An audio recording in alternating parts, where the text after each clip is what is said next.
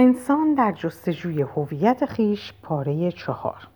دوستان عزیز قبل از اینکه این پاره رو شروع کنم بخوندم یادآوری می‌کنم که من چند تا نمودار که عکسش رو گرفتم. چون که می‌خوام اینو بخونم برای توضیح دادنش و برای متوجه شدنش لازم دیدم که شاید عکسش و نمودار و عکسش رو داشته باشیم و ببینیم بیشتر بتونین راحت تر باشه براتون درک اون چیزی که خونده میشه.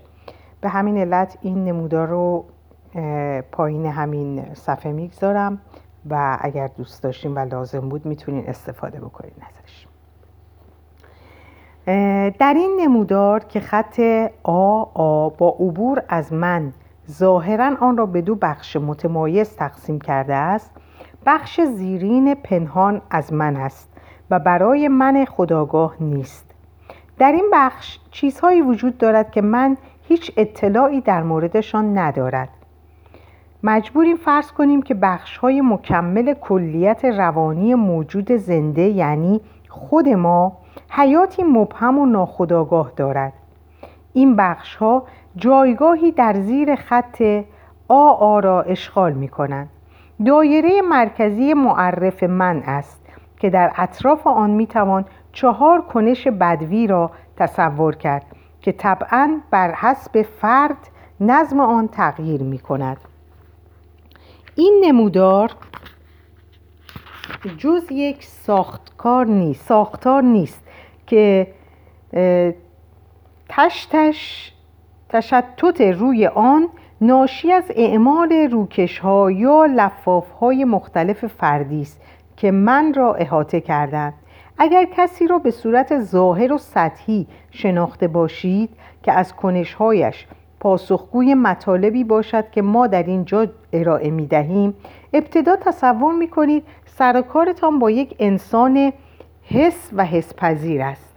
اما کمی بعد کشف می کنید که او در همین ظاهر حسی متوقف نمی شود. چیزهایی را بروز می دهد که در طبیعت آنها تعمق می کند. بعد لحظه به لحظه در وجود او نشانه هایی از مکاشفه و مراقبه و بالاخره احساس را می‌بینید. می‌بیند. نباید هم جز این باشد. لزوم زیادی می‌بیند که یک کنش اقلانی را جایگزین یک کنش غیر اقلانی کند. الزامی که در نمودار یک به خوبی بیان نشده است. شاید نمودار بعدی روشنگرتر باشد.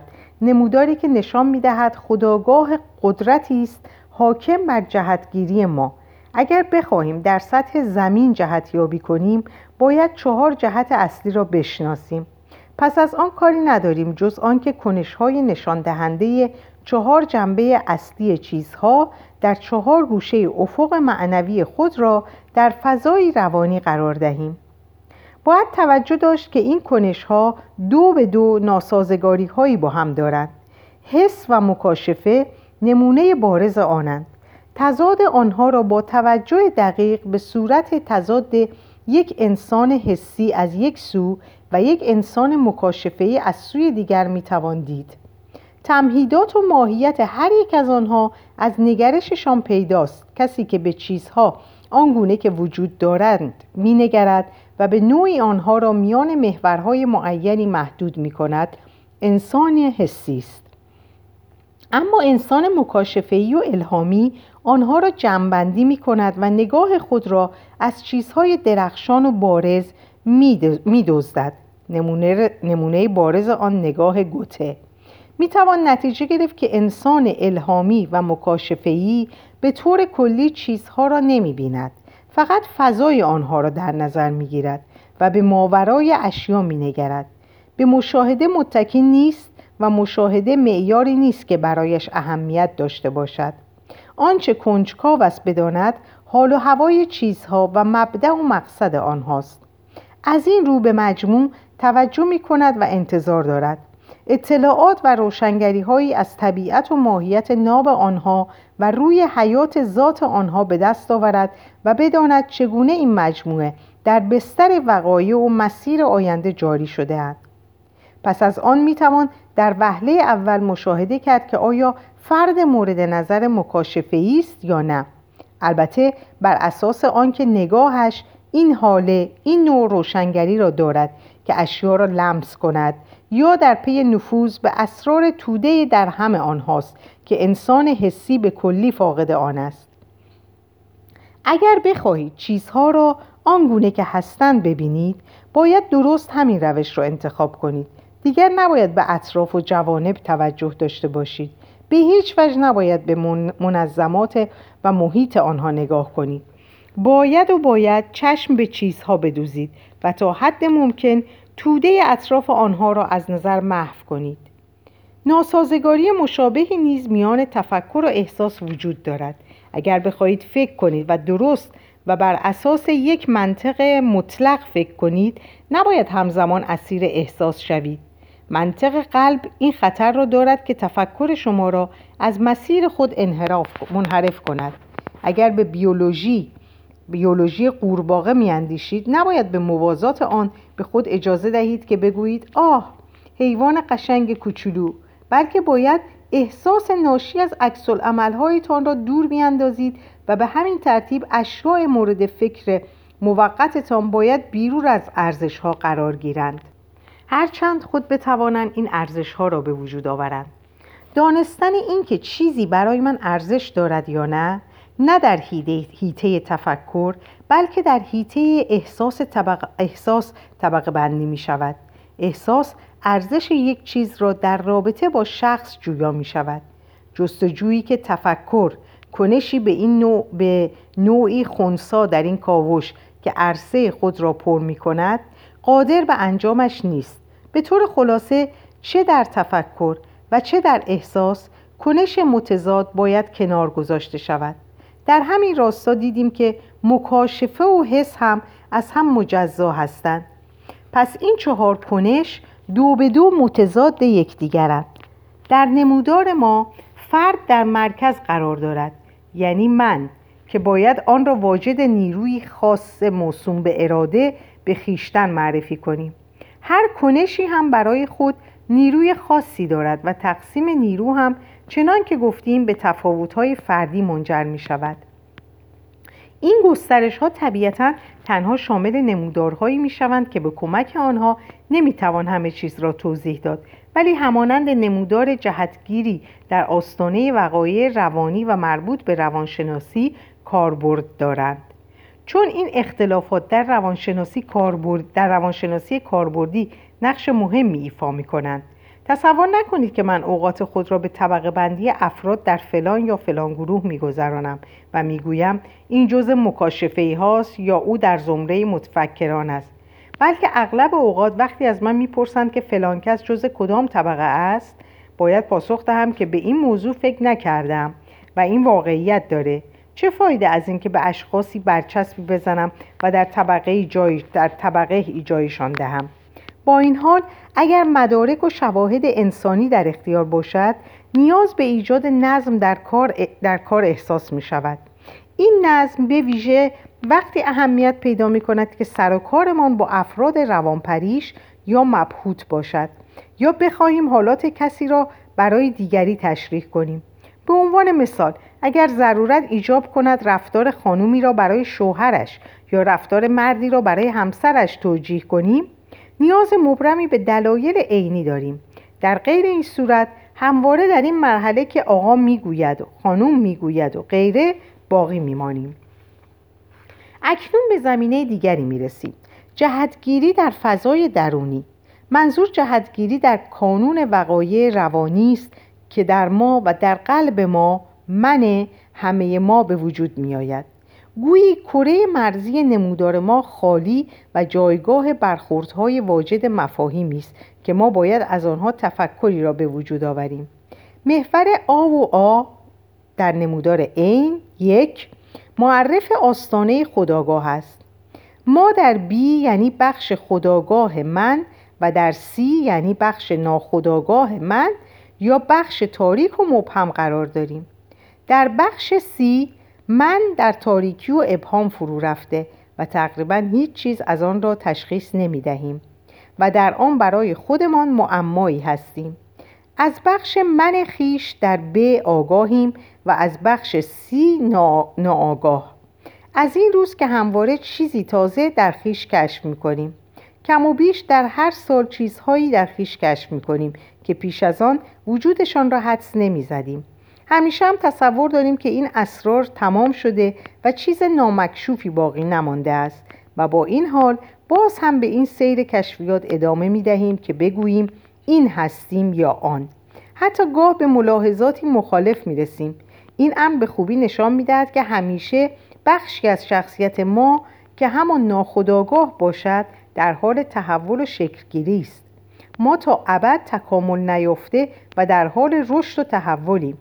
شخصیت آینده ما در همین جاست ولی هنوز مخفی و در تاریکی است.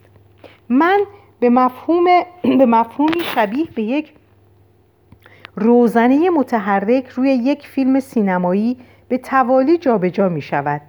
ظرفیت های آینده من از تاریکی کنونی بیرون می آیند.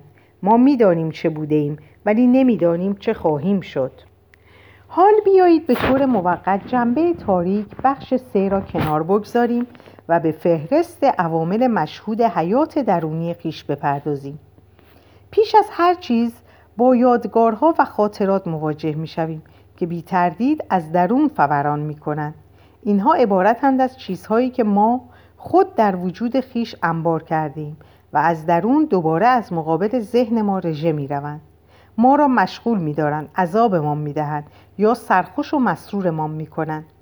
کنش خاطرات ما را با چیزهایی از خود آگاهمان که از خود آگاهمان که محو شده از دایره شناختمان بیرون رفته دور افتاده یا نابود شده از پیوند می دهد. آنچه ما خاطره می نامیم مکتب بازسازی هویات ناخودآگاه است این اولین کنشی است که می توانیم به وضوح در روابط میان خداگاه و محتوای قایب در حال حاضر تشخیص دهیم. بیرون کشیدن خاطره از توده خاطرات بیرون کشیدن محتوایی از کره درونی من نیست. هرچند از دید خداگاه کره درونی ما به ظاهر فقیر و حقیر باشد. به ظاهر حقیر و فقیر باشد. خداگاه کم ظرفیت ما نمی‌تواند بیش از چند یادگار و خاطره را در خود نگه دارد. ظاهرا ما همواره تحت تاثیر خلع و فقر و فاقه این قلمرو درونی خیش هستیم. ولی اگر در مدتی معین انبوه خاطراتی که خداگاه را لمس می کنند تا به زودی از آن جدا شوند ملاحظه و ثبت کنیم در خواهیم یافت که این فضای درونی چنان قنای عظیمی دارد که ابتدا تصورش رو هم نداشتیم.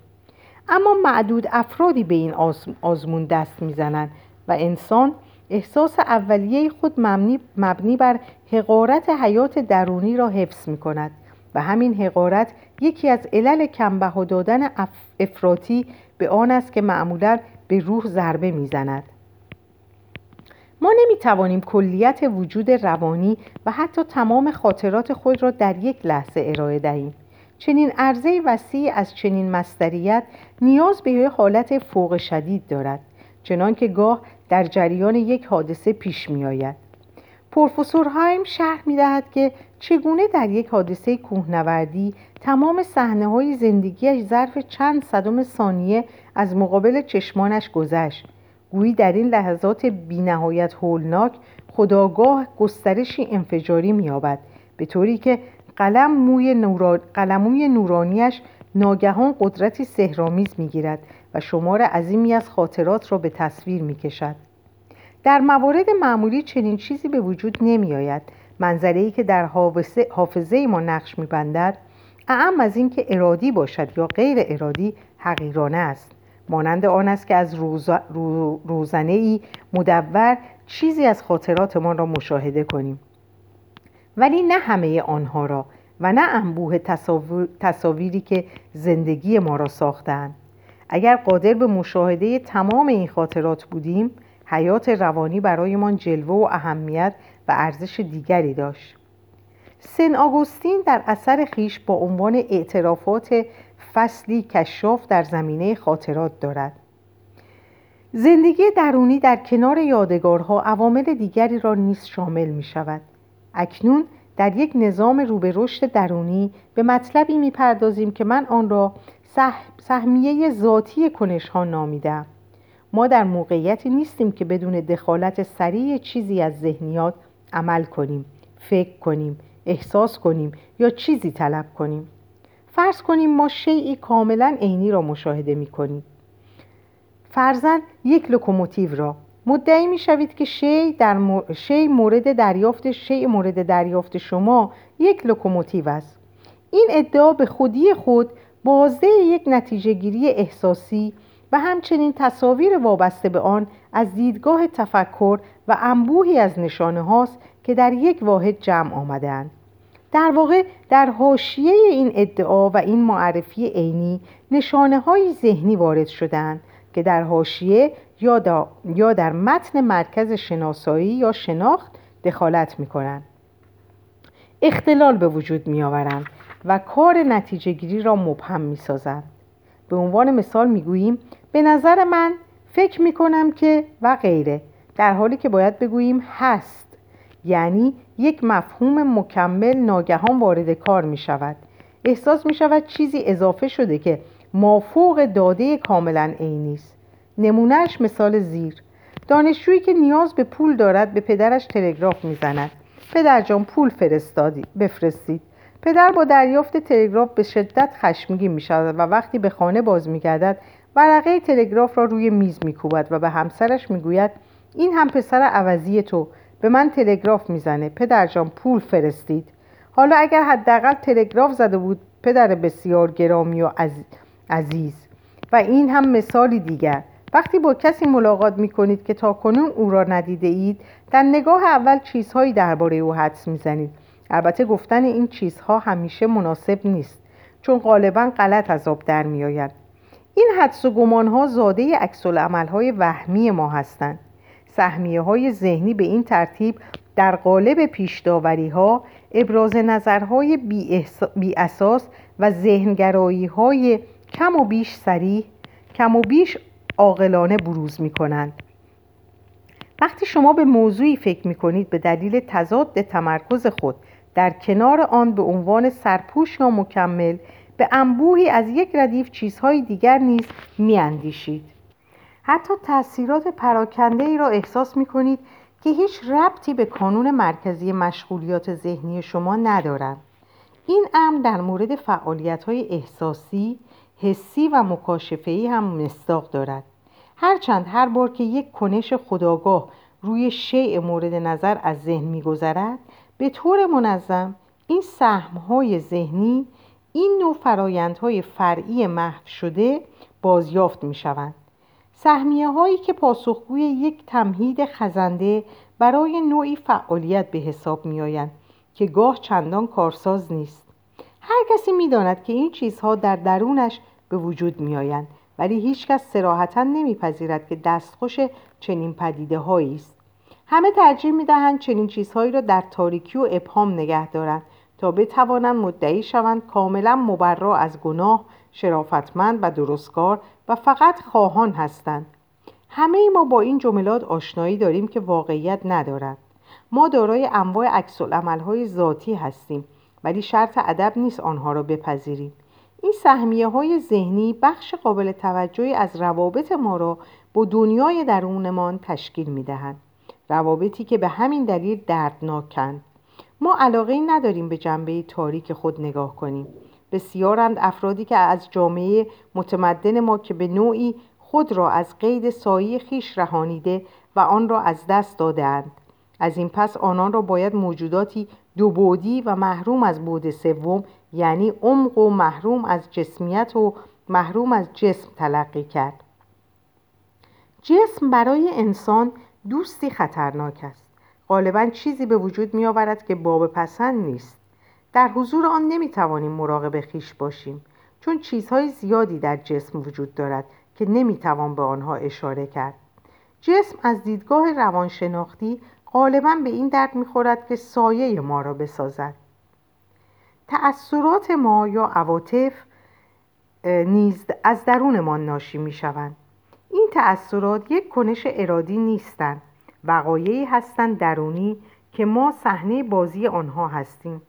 عجیب است که ما همیشه بر این باوریم که تأثیرات از بیرون و از دنیای خارج تراوش می کنند ولی این گمان دروغینی بیش نیست. وقتی کسی مطلب ناخوشایندی به ما می‌گوید که شاید هم ناخوشایند نیست ولی این گونه به نظر می آید خشمگین می شویم این تأثیر بی تردید از خود ما سر می زند چون تأثیر واکنشی غیرعادی از طبیعت ذاتی ماست. مطلبی که با عباراتی چون خشم بر وجودش مستولی شد. اشکش را سرازیر کرد. قلبش از اندوه فشرده شد.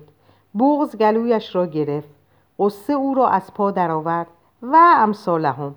یا به صورتی شدیدتر با جملاتی نظیر شیطان او را تسخیر کرده بیان می شود این اصطلاحات نشان برداشت عامه از چنین تأثیراتی است.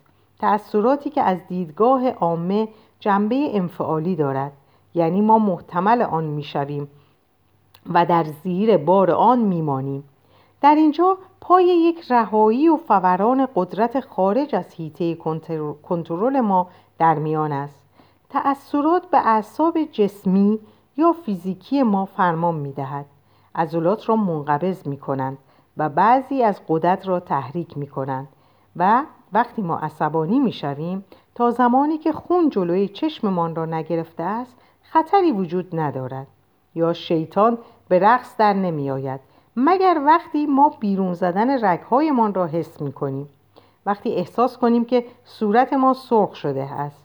چون این نشانه ها ناشی از تأثیرات به وجود آمده است که باعث تشدید تأثیرات می شود و واقعا عقل را زایل می سازند و انسان را از خود بیخود می کنند تأثیرات خداگاه را آبیاری می کنند ما را بازیچه دست خیش قرار می دهند و به سمت و سوی رفتاری بیمعنی سوق می دهند در چنین لحظه موقتا این دیگر من نیست که صاحب خانه است. صاحب جسم. بلکه به نوعی موجودی موجود دیگری ماهیت و مستریت دیگری غیر از من است که انان جسم را در دست دارد به همین دلیل بعضی از اشخاص در طول مدتی که تحت قدرت تأثیری قرار دارند حرکات و سکناتی به کلی متفاوت با خلق و خوی معمول خیش بروز می دهند.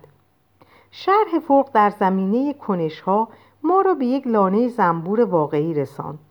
جز این هم انتظاری نمی رفت چون مسائل مربوط به کنش های روانی عرصه مبهم و پیچیده ای را به ویژه در, مورد در موارد زیر تشکیل می دهند.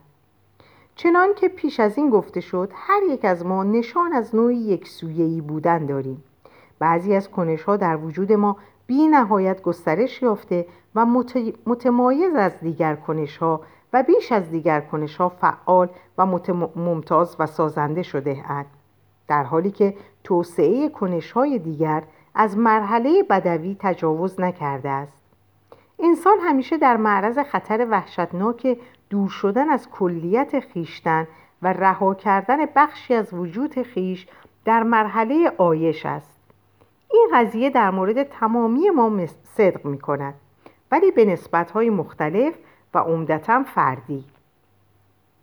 اگر همه ما کنش های مشابهی داشتیم و زندگی وجودیمان یک الگوی منحصر به فرد داشت چه آسان یکدیگر را درک می کردیم مشکلاتی که انسانها در روابط متقابل دارند سوء تفاهماتی که در جریان مراودات افراد پیش می آید به خوبی ثابت می کند که درک متقابل کار چندان ساده ای نیست. هر کس به شیوه کم و بیش خاص کم و بیش خاص خود و دستخوش کنش مسلط خیش زندگی می کند که با کنش مسلط همسایش متفاوت است. افرادی که ذهن آنان خوب پرورش یافته است ترجیح می دهند روی امور, روی امور تعمق کنند و با تفکر خود را با زندگی تطبیق دهند. بعضی دیگر که کنش مسلط آنها کنش احساس است تماس اجتماعی آسان و استعدادی عظیم در شناخت ارزش ها دارد. این گروه به طرز شگفتانگیزی با موقعیت از زندگی کنار می آیند که در آنها احساس می تواند تمام اختلافات جزئی را از میان بردارد. گروهی دیگر با داشتن خلق و خوی تند در نگرش ها عمدتا از حسیات خود کمک می گیرد و به همین ترتیب تا آخر پس مکتب تفکر به عنوان مثال می تواند به خوبی در وجود فردی توسعه یابد در حالی که قدرت احساسش در حالت بدوی بماند. ولی بیایید مطلب را آنگونه که باید و شاید درک کنیم. احساس می تواند در فرد مورد نظر ما بسیار زنده و فعال باشد. چنین فردی احتمالا بتواند در کمال صداقت ادعا کند که دارای قدرت و توانایی زیاد و احساسی تند است. چون حسب مورد احساسش قلیان می کند و او را متقاعد می سازد که ذاتا طبیعتی احساسی دارد. توضیح می دهم که این احساس خطرناک است یعنی احساس متفاوتی نیست. مقدمه مقدمه کنش تطبیق نیست. این احساس نیست که فرد مورد نظر ما را اسیر می کند. فردی که هر لحظه دستخوش و تحت تاثیر هیجانات خیش است. از این دیدگاه بررسی زندگی داخلی استادان دانشگاه بسیار جالب است. اگر بخواهید اطلاعاتی از شیوه زندگی داخلی افراد تحصیل کرده به دست آورید کافی است از همسرانشان سوال کنید. حرفای زیادی برایتان دارند به عنوان مثال داشتن احساس ژرمنی بودن اصطلاحی برای بیان یک مفهوم بی نهایت پرورش یافته و واجد فرهنگ و متفاوت نیست بلکه بیشتر احساسی است از وجود یک فرهنگ بد که طبق شیب حقارتش جریان دارد. در نظام فکری مشابهی فرهنگ درخشان لاتین نیز واجد همین ویژگی است به این معنی که آن حقیقت روشن و ذاتی که به اشیا می‌دهد حقیقتی نیست که به خودی خود چنین تبلوری داشته باشد. یک تفکر عمیق همواره حاوی مطلبی ناهمسو با تفکر رایج زمان خود است. مطلبی که برای مردم عادی و نه چندان متحول مبهم و عجیب نماید. اگر در عرصه روانی تفکر, فرا... تفکر فرانسوی پایینتر از آلمانی به نظر می آید در عوض احساس فرانسوی به میزان, به میزان زیادتری برتر و فراتر از آلمانی است. خمیره آلمانی این است که کنش احساسیش کنش مادون و کمتر تحول یافته است. اگر از یک آلمانی انتظار چنین احساسی را داشته باشید به او اهانت کرده اید. از جمله خود من آلمانی شیفته آسودگی خاطر است. نمایشنامه ای را میپسندد که در آن همه فقط یک هدف را تعقیب می کنند نمایشنامه ای بدون پیچیدگی یعنی یک آهنگ احساسی. همینو بس. اما سلیقه فرانسوی یک نمایشنامه موزیکال را مجسم می کند نشان از آمیخته استادانه از تلخ و شیرین دارد. در حالی که آلمانی غروبهایش را یا در شیرینی یا در تلخی میگذراند. هرگز به یک آلمانی نگویید چاکرم مخلصم چون حرفتان را باور می کند اگر از یک آلمانی یک جفت جوراب بخرید فقط انتظار دارد پولش را بپردازید. دیگر علاقه ندارد برایتان خود شیرینی کند. یک فیلسوف انگلیسی گفته است زمیر یک انسان برتر هیچگاه روشن و واضح نیست و این امر درست است. حتی یک احساس مافوق نیز هیچگاه به طور کامل و روشن واضح نیست. شما از یک احساس احساس لبریز لذت نمی‌برید. مگر آنکه اندکی آمیخته به تردید باشد و تفکری که در خود هیچ ابهامی نداشته باشد. کاملا متقاعد کننده نیست. هراکلیت حکیم, حکیم را تاریک یا مبهم و پیچیده لقب داده بودند. هراکلات حکیم. چون طبق چون مطابق با روال معمول زمان خیش فکر نمی‌کرد و در آن زمان افکار و اندیشه هایش یک نوآوری در حد اعلای آن به حساب می آمد. امروزه هم از بعضی جهات وضع به همین منوال است. به عنوان مثال ذوق و سلیقه مردم چین به نظر ما بسیار عجیب و مغایر با روند روز است. چون هنوز از لمس سلیقه مغایر و ناشی از افکار متفاوت امتنا داریم. ما همیشه به این یا آن چیز فکر می کنیم ولی به ندرت می توانیم به درستی حساب این و آن را نگه داریم. به همین لحاظ به محض آنکه بحث کنش های روانی به میان می آید برخورد سلیقه ها آغاز می شود باز هم توضیح می دهیم انسان متفکر تحت سلطه احساسات خیش است. وقتی این احساسات بروز می کنند وقتی احساسی در او به وجود می آید هیچ دلیل و منطقی جلودارش نیست. تنها تأثیرات و دگرگونی هایی که در او به وجود می آیند قادرند کمک کنند تا از لاک خیش بیرون آید. در انسان احساسی قضیه درست برعکس است. چنین انسانی معمولا اجازه دخالت به تفکر خیش را نمی دهد مگر آنکه یک دگرگونی عصبی بروز کند و افکارش شروع به تکان دادن او کنند. این تفکرات با چنان شدتی ظاهر می شوند که شخص موفق نمی شود خود را از قید آنها برهاند. می تواند رفتاری شبیه یک انسان بسیار آرام و دوست داشتنی داشته باشد. ولی انسانی با عقاید و اعتقاداتی عجیب و غریب و به عنوان کسی که تفکر در او کنشی مادون است قادر به استقلال نیست. روحش انعطاف نمیپذیرد و تا گردن در افکاری فرو می رود که موفق به خلاصی از آنها نمی شود انسانهای حسی و مکاشفهی نیز ویژگی های خود را دارد انسان مکاشفهی همواره با واقعیت دست به گریبان است. قدرت درک واقعیت را ندارد و اغلب گرفتار امکانات مبهم و ضد و نقیز زندگی است انسانی است که مزرعه ای را آباد می کند و پیش از آن که محصول به دست آید به مزرعه دیگری می رود و در پشت سر زمین های شخم زده ای را باقی می گذارد. همیشه در پی امیدهای تازه ای می دود و به این ترتیب حاصل زندگی خود را برباد می دهد. اما انسان حسی با داده های واقعی در تماس می ماند. برای او چیزی واقعی است که ملموس باشد. یعنی در عالم واقعیت باشد. اما برای انسان مکاشفه‌ای چیز واقعی درست همان چیزی است چیزی نیست که وجود دارد چیزی است که باید باشد. اگر یک انسان حسی حقیقتی آشکار و پایدار را درک نکند که در چارچوب قواعد او قرار نگیرد بیمار می شود اما انسان مکاشفه‌ای به محض قرار گرفتن در وضعیتی مبهم تنها به یک چیز میاندیشد اینکه چگونه از این وضع خارج شود و هر چه زودتر از چیزی که آن را اسارت تلقی می کند بگریزد. بگریزد تا با آزادی به دست آزادی به دست آمدهش امکانات تازه ای را دریافت کند. کنش مادون به طور کلی واجد ویژگی های یک کنش خداگاه متفاوت و متمایز نیست که قصد و اراده نتواند آن را تغییر دهد. لذا اگر کنش قالب شما تفکر است می توانید آن را کنترل و هدایت کنید. شما برده آن نیستید.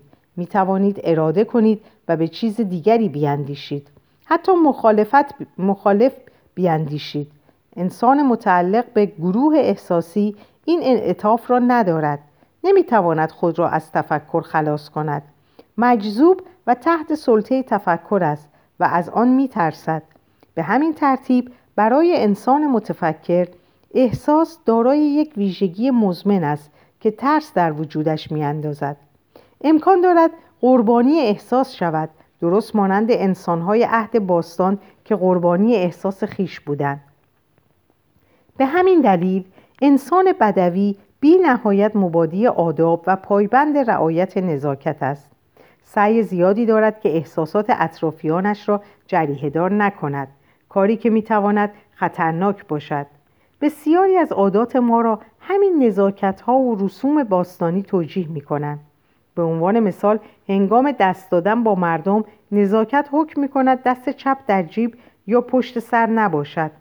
باید طرف مقابل مطمئن شود که کاردی را پنهان نکرده باشید. عادت انسان شرقی که عبارت است از بالا گرفتن دو دست و خم شدن نیز به همین معناست. یعنی من چیزی در دستهایم ندارم. سجده کردن, سجده کردن مقابل پای دیگران به این باز میگردد که شخص بیدفاع و در انتظار رحم و بخشایش دیگری است. انسانهای بدوی نیز به حرکاتی از این قبیل دست می‌زدند که نمادگرایی آنها نشان می‌دهد چرا و چقدر آنان از یکدیگر واهمه دارند. ما هم به شیوه مشابه از کنشهای مادون خیش بیم داریم. یک انسان متفکر را در نظر بگیرید. به طرز وحشتناکی از عاشق شدن میترسد. شاید به نظر شما ترس و نگرانی او بیمورد بیاید و با این حال شاید هم حق با او باشد. چون عاشق شدن می‌تواند او را به دیوانگی هایی وادار کند. احتمال زیادی هم دارد که از بخت بد به زنی دل ببندد که مناسبش نباشد. او جز به زنانی اصالتا بدوی دل نمیبندد. به همین دلیل بسیاری از روشنفکران مایلند با زنی مادون خود ازدواج کنند. معمولا دلباخته زنان روستایی یا خدمتکارانشان می‌شوند. قربانیان احساسات در عهد باستان از این دامها آگاهی نداشتند. پس متفکرین حق دارند به احساسات خیش بدگمان باشند. احساساتی که می توانند آنان را به سفاحت بکشانند. این گروه منطق و استقلال قوی دارند تسخیر ناپذیرند و می توانند به زانوی خیش اتکا کنند. ولی در عرصه احساسات تأثیرپذیر و لرزانند و این را خودشان می دانند. هیچگاه سعی در تحریک احساس یک روشنفکر نکنید. کار بیهوده است. او احساس خیش را با دستی محکم کنترل می کند چون آن را خطرناک می بیند با این حال کنش های مادون ما همواره ارزشی دیرینه برای شخصیت ما دارند. در عرصه کنش های مادون ما همگی انسان های بدوی هستیم. اما در کنش های غالب و متمایز مردمانی متمدن با این احساس که اراده مستقل داریم. کنش مادون فاقد این ویژگی است. یک نقطه ضعف است. زخمی است دهان باز کرده و در معرض حجوم هر چیز که اصرار در ورود داشته باشد. برای بسیاری از خوانندگان آثار من این مطلب که احساس را یک کنش اقلانی مینامم مبهم است. به ویژه برای کسانی که معتقدند احساس مکمل یک کنش غیر اقلانی حسی یا مکاشفه است که نقش کنش اصلی را دارد. و تفکر هم می‌تواند به اندازه احساس کنش مکمل یک کنش غیر اقلانی باشد. اما کنش مسلط به مسابه روزنه مقدم تمامی حیات دماغی است. روزنه, روزنه ای ناظر بر تمام دیدگاه های درونی و برونی ما که تمام پرتوهایی را که طبق قوانین تابش خود از این روزنه میگذرند کنترل می کند و به اطاعت وامی دارد این را هم بگویم که تفکر یا احساس دریافتی از روزنه یک کنش غیر اقلانی به صورت قطعاتی غیر اقلانی از آن خارج می شوند. پس این افرادی که به آنها اشاره می کنیم احساس خود را چیزی غیر اقلانی می دانند. برعکس اگر یک کلش اقلانی حاکم بر حیات دماغی ما باشد کنش های غیر اقلانی به خودی خود مخفیگاهی از منطق را اشغال می کنند. غیر ذاتی با نفوذ به کانون سازندگی برداشت های ما.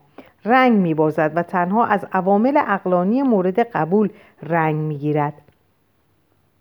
بحث ها و مجادلات میان دو نفر این گونه توجیه می شود یعنی با پیروی از طبع متفاوت خیش کلمات را به بازی می گیرند و استدلال می کنند به عقیده بعضی از روانشناسان احساس یک تفکر ناقص و پایان نیافته است در حالی که برعکس باید موجودیتی برای آن قائل شد چون احساس فی نفسه و به واقع یک کنش است و به همین دلیل احساس همگانی آن را تایید می کند و نام خاص و احترامی خاص به آن می دهد که نشان از, اراده از داده ای واقعی دارد. تنها روانشناسان برای چیزهایی که وجود ندارند واژگان ابدا می کنند. یک انسان عمیقا متفکر احساس خود را تحت کنترل فکر و عقل خیش می‌گیرد و جز احساسات منطقی سنجیده و مورد قبول را منعکس نمی کند در حالی که احساسات غیر اقلانی از همان آغاز کنار زده و نفی می شوند یعنی به درون ناخداگاه رانده می شوند این احساسات اخیر در باستاب ها و تفکرات او نقشی ندارد و به صورت تبعید تبعیدیان از دنیای اقلانی باقی میمانند. تمام این جریانات و وضعیاتی که در اینجا فقط می توانیم طرحی از آنها به دست دهیم. مسئله کنش های متناقض و تاریکی و ابهام ظاهری آنها را نشان می دهند. از این رو لازم است با دقت تعریف های قابل درک برای این کنش ها به وجود آوریم. کاری که من قصد دارم در کتابی با عنوان گروه های روانشناختی به آن بپردازم. از آنجا که بحث در این مورد ما را از موضوع خودمان دور می کند شنوندگان را به همان کتاب ارجا می دهم و در اینجا فقط به اشاره کوتاه بسنده می کنم اکنون قصد دارم به سوالاتی پاسخ دهم که پس از سخنرانی اول از من پرسیدن سوال شنونده برای نزدیک کردن مفهوم احساس و عقل مشکل دارد. ظاهرا عقل چیزی جز تفکر نیست. پاسخ البته عبارت عقلانی در نخستین مرحله ناشی از تفکر است ولی احساس نیز برای خود قضاوتها و سنجشهایی دارد ما با احساس خیش نیز به قضاوت می‌پردازیم که منطق خاص خود را دارد قضاوت ها و سنجش های احساس ما نه تنها غیر منطقی نیستند بلکه بر استدلالاتی استوارند و به رفتارهای درونی خاصی منجر می شوند. رفتار ما بر اساس قضاوت های احساسی ماست و در موقعیتی قرار داریم که آنها را بنیاد نهیم. سوال آیا قضاوت های احساسی ما البته در محدوده خود همان ارزش های الزام آور را دارند که قضاوت های اقلانی؟ پاسخ ما نباید عقل و احساس را با هم مخلوط کنیم منطق احساس باید از منطق عقل تفکیک و مجزا شود در غیر این صورت به تفکری می رسیم که فقط ظاهری منطقی دارد. تفکری که در آن استفاده از احساس کم و بیش نابود شده است در حالی که اشتیاق داریم سیادت احساس را باور کنیم یا برعکس احساسی ناخالص دروغین با استدلالی خلع اصلاح نشده را در بیابیم. قضاوت های احساسی نباید جز در حیطه موضوعات خود به کار روند. در این صورت قضاوت های نابجایی محسوب می شوند مگر آنکه در زمینه احساسی باشند. یعنی در عرصه ای که در آن احساس می تواند و باید یک کتاز باشد. اما در مسائل مربوط به درایت و عقل و در محدوده ای که هدف و منظور فقط جستجوی واقعیت و نه در جهت منافع من است قضاوت احساسی نابجاست. قضاوتی مبتنی بر احساس در جای خود همان کارایی و قاطعیت و همان اعتبار یک قضاوت منطقی و عقلی را دارد. قضاوت های احساسی را مجسم کنید که وجود و قدرت مشروع دارند این قضاوت ها به طور کامل نظری و فرضی نیستند بلکه به سطوحی از ارزش ها اتکا دارند. به عنوان مثال ما های هنری و اخلاقی فراوانی داریم که قرنها اعتبار داشته و دارند از جمله زیبایی، نیکی و نیکوکاری که شاید ماندگارتر بودند البته آنها نیز همواره در طی قرون و ادوار تغییر می کنند و با شرایط و الزامات زمان تطبیق می یابند. به همین ترتیب حقایق و معیارهای اقلانی و روشنفکرانه هم وجود دارد که به دور از ثبوت و جاودانگی در طول قرون و ادوار گاه سریع و گاه به طرزی نامحسوس بر حسب استحکام خود و تغییر سلیقه ها تغییر کردند. حقایقی کهن با قدمت دو سه هزار ساله وجود دارند و بعضی از این حقایق و ملاحظات مربوط به سنوات اخیرند. قوانین مستدل طبیعی ما نکات علمی ما که به طور معمول محکمترین اصول و مبانی محسوب می شود در معرض عظیمترین دگرگونی ها قرار دارد واقعه تازه اتفاق می افتد مطلبی که تاکنون در ابهام بوده کشف می شود و ناگهان بنای عظیم یک حقیقت ادعای مسلم را مانند کاخی پوشالی فرو می ریزد. سوال شنونده دیگری یک سوال بی نهایت مشکل را مطرح کرده است. تعریف دقیق کنشهای غیر اقلانی یا حسی و مکاشفه‌ای. پاسخ مبحث ظریفی است. واژه آلمانی مبین حس در زبان محاوره واژه دیرهضم است. در آثار گوته و شیلر هنوز هم این ابهام وجود دارد که بدون تمایز حس یعنی اپیلیندونگ و احساس را به کار برده است. در زبان فرانسه و انگلیسی اینگونه نیست. در انگلیسی تفاوتی دقیق میان حس و احساس وجود دارد. همچنین است در زبانهای فرانسه تفاوت میان حس و احساس. تنها یک انگلیسی کم سواد, کم سواد ممکن است این دو واژه را به یک مفهوم تلقی کند.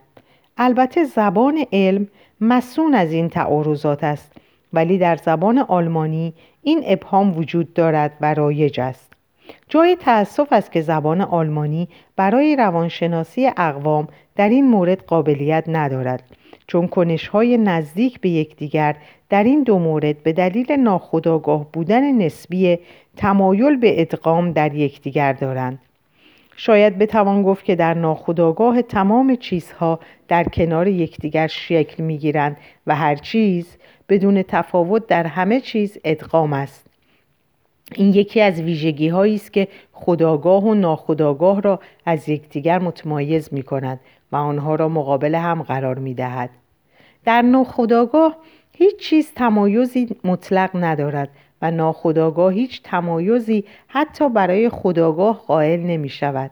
خاصیتی که به دو نیم کره روح ما اجازه می دهد در یکدیگر نفوذ کنند ناخداگاه جنبه زهدان را برای خداگاه داشته باشد و خداگاه امکانات ایجاد نظامهای هموار جدید را از ناخداگاه دریافت دارد بی تردید به دلیل همین تسری کلی است که در خداگاه یک فرد آلمانی شاهد آمیختگی احساس و حس و علاوه بر آن شاهد ادغامی دیگر یعنی ادغام احساس و مکاشفه هستیم که هنوز در عصر کنونی نیز در وجود آلمانی ها مشاهده می شود تا مدت تا مدتها واژه‌ای علمی برای بیان مکاشفه وجود نداشت و از این رو آلمانی ها به واژه لاتین آن متوسل می شدند و در زبان انگلیسی وضع از این هم بدتر است.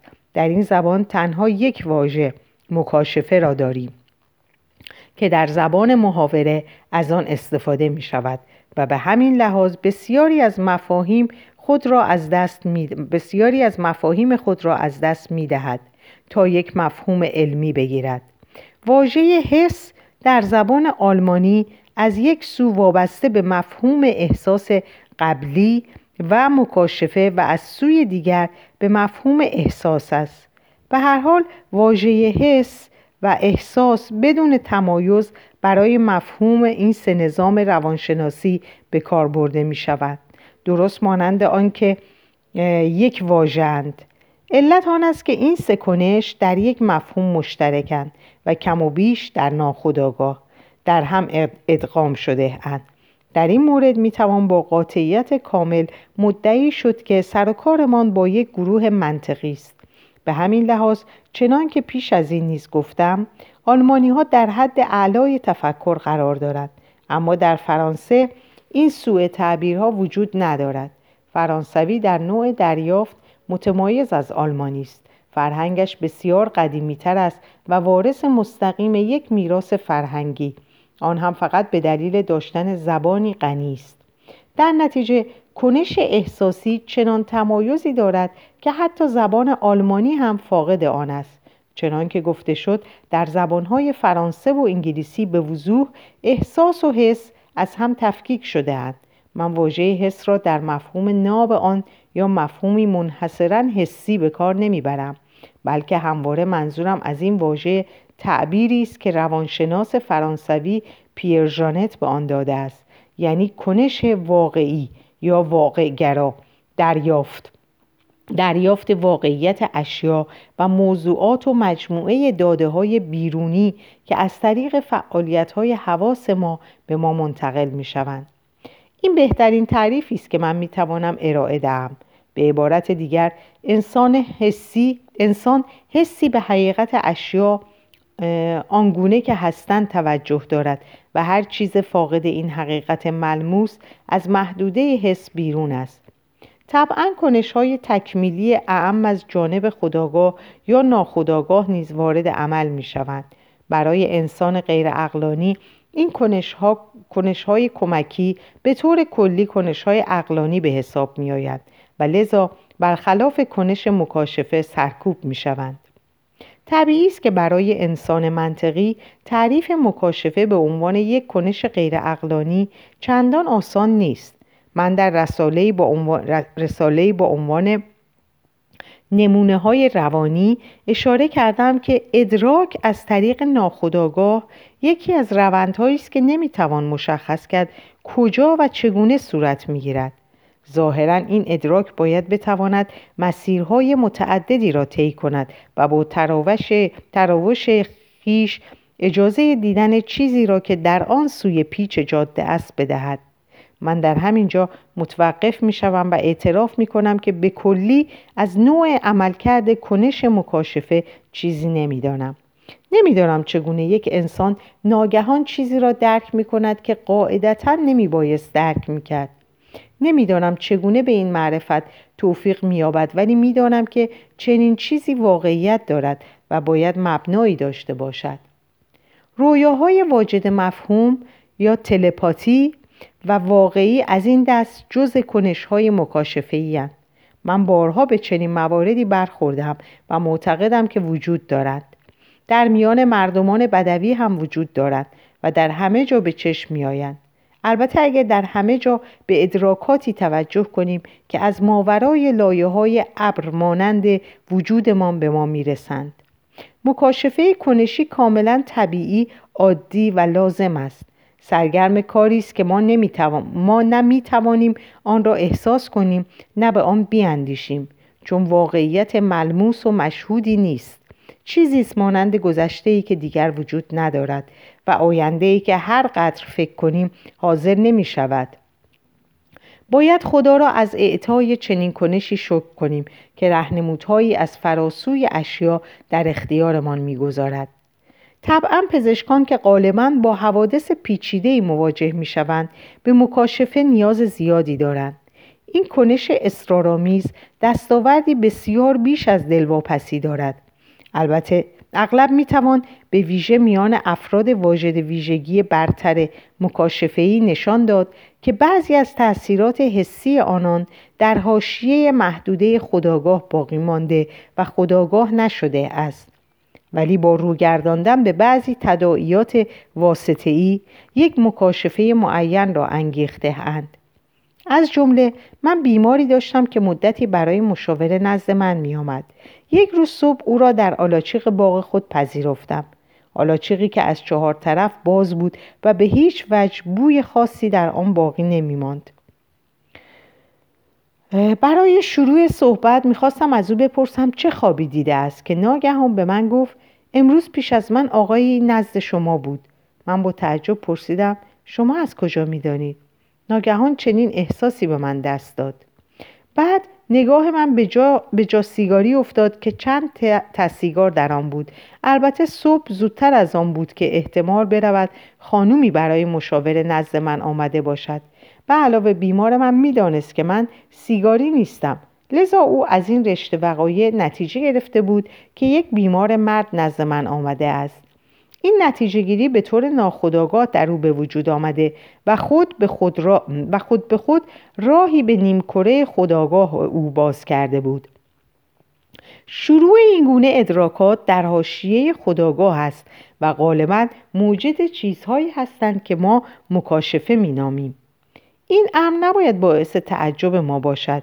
چون انسان مکاشفه‌ای با نگرش قویتری به نتایج سعی می کند واقعیت اشیا را آنگونه که هستند از مخیل خیش پاک کند. برای او فضا و زمان و مکان حقایقی هستند که اهمیت دارد. به همین لحاظ انسان مکاشفه‌ای خود را در تنگنا احساس می کند بیچاره مانند سنگ خود را منجمد و تنها می‌یابد. یک حقیقت محقق, محقق و بالقوه و فاقد فعل برایش یک زندان واقعی است و این انسان در رنج نیاز فوری به بریدن بندهایی دارد که او را محکم بستند این است عاقبت انسانهای مکاشفه‌ای که همواره سرگردان در دنیا حقایق را تحمل نمی کنند و از آنها می گریزند. این رفتار می تواند شاخ و برگ خود را به فضاهای دور گسترش دهد. آنقدر دور که به عنوان مثال یک انسان مکاشفهی به مرحله برسد که احساس جسمیت خود و حسی را که از جسم خیش دارد از دست بدهد. در این زمینه من, خانوم من خانومی از نوع انسانهای مکاشفهی را می‌شناسم که خود این را آزموده بود. به این ترتیب که در یک روز آفتابی هنگام بازگشت به منزل بدون هیچ گونه سابقه ذهنی امکان حل مسئله تازه را کشف کرد و چنان از این کشف شگفت زده شد که علا رقم هوای پنج درجه زیر صفر روی نیمکتی نشست و بدون توجه به سرمای طاقت فرسا همچنان مسیر فکری خود را دنبال کرد و چنان سرمایی خورد که چند هفته بستری شد. مثال دیگر یک خانم ای که از تعادل روانی بسیار خوبی هم برخوردار بود در جریان یک مشاوره روانپزشکی مرا مورد تهاجم انبوهی از مسائل پیچیده و سوالات عجیب و غریب قرار داد. من از او پرسیدم این انبوه مسائل در هم و برهم را از کجا آورده است؟ چون سوالات یاد سوالات یاد شده در بد و ام برای من یک معمای پیچیده بود و به تدریج این توهم برایم پیش آمد. حتی برای خودم اگر اسمش را توهم بگذاریم که این مسائل شاید ریشه جسمی داشته باشد. لذا از او پرسیدم آیا غذا خورده اید؟ پاسخ داد خیر. او به کلی غذا را فراموش کرده و فقط گرسنش بود. گفتم برایش چای و کمی نان آوردند در نتیجه مسائل همان گونه که ظاهر شده بودند محو شدند. در واقع گرسنگی ریشه این اختلالات بود. انسانهای مکاشفهی می توانند در دیدن حقایق به میزانی باور نکردنی کور باشند. همچنین به موردی برخورد کردم که بیمار ناگهان صدای پاهایش روی زمین را نمیشنید. او چنان از این مطلب به وحشت افتاد که لازم دید خود را معالجه کند. در زمینه مکاشفه و حس مطالب گفت حس مطالب گفتنی بسیار است ولی تصور می کنم آنچه گفته شد برای درک مفهوم کافی باشد. در اینجا این پاره رو به پایان میرسونم. روز شب خوبی براتون آرزو می‌کنم و خدا نگهدار همتون باشه.